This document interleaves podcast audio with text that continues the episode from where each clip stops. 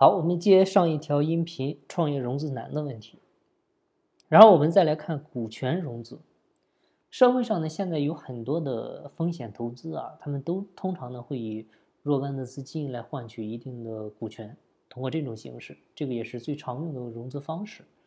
但是呢，很多创业者对股权的认知呢不够啊，认为呢股权没有那么重要啊，尤其是在自己绝对控股的一个情况下。就更容易在股权上做一个大幅的退让，这个其实是大错特错的，因为股权才是企业真正的命脉。有很多创业型企业，他在当初缺钱的时候，啊，就是什么承诺都敢做，但是等到企业开花结果的时候呢，那麻烦就出来了。啊，为什么会有五十一和四十九的区别？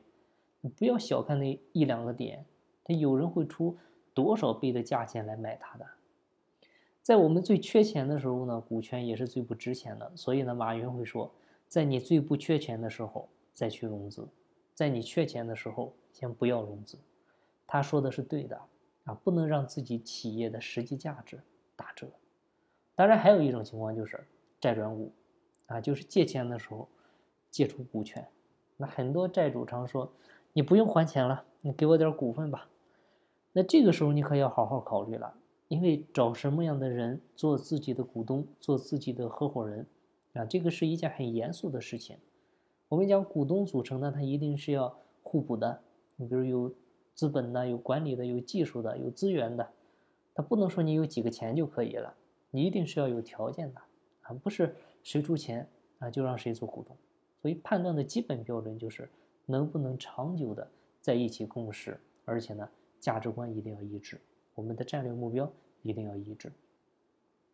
另外呢，呃呃，有人问能不能占用上下游的资金？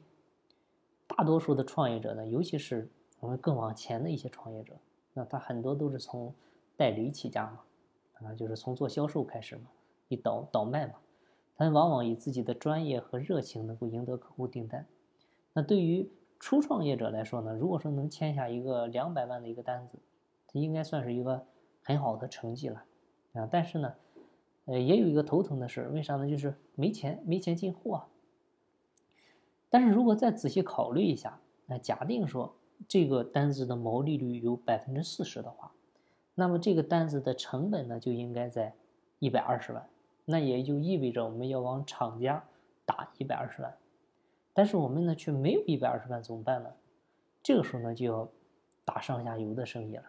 就是你跟客户签约的时候，尽量的争取百分之三十以上的预付款，啊，假如说你谈判能力比较强，你能够争取到百分之四十的预付款，那就有八十万的一个收入。另一方面呢，如果你能够争取只付上游百分之三十甚至百分之二十的预付款的话，就只需要预付不到四十万的一个资金就可以了。那这样的话，问题就解决了，而且呢还稍有盈余。所以这招呢，这创业初期还是非常实用的。那好多人说，为什么费尽功夫却融不到资呢？他很多创业者想了很多办法，费了很多口舌，但就是融不到资。那这其中呢有两种情况，第一种就是创业者是盲目自信的啊，认为自己的项目就是如何如何好。其实呢，你这个项目找了其他人看了之后呢，嗯，人家都是玩过时的了，不是那么回事。另一种情况呢，就是创业者他。只有创意和点子，啊，就是专门的等别人拿钱，啊，就专门的找天使来给你投资来冒风险，自己什么都不承担，那这个呢也是不成的，啊，所以我们创业者你自己至少要有一定的投入才行，这样的话你也才会让其他的资本也才会放心。你比如当年赢在中国，他有一个选手是美国回来创业的一个博士后，那他说呢。我肯定不会拿自己的钱创业的，因为有风险啊。那我一定要找风投来。那你认为这样能行吗？我们创业，就是你不能留什么后路，一定要全力以赴，要破釜沉舟的。你只有这样做了，才会感染很多有钱的人来投你。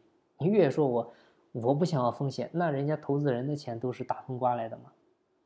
所以，我们创业者一定要相信呢，只要是好项目，啊，只要是真正的创业者。不要怕没有钱，一定会有的。好，今天的分享就到这。有更多股权或者管理方面问题，欢迎加我微信详细沟通。我的微信号四零六八九三四六四。金不在西天，金在路上。我是张翔，下期再见，拜拜。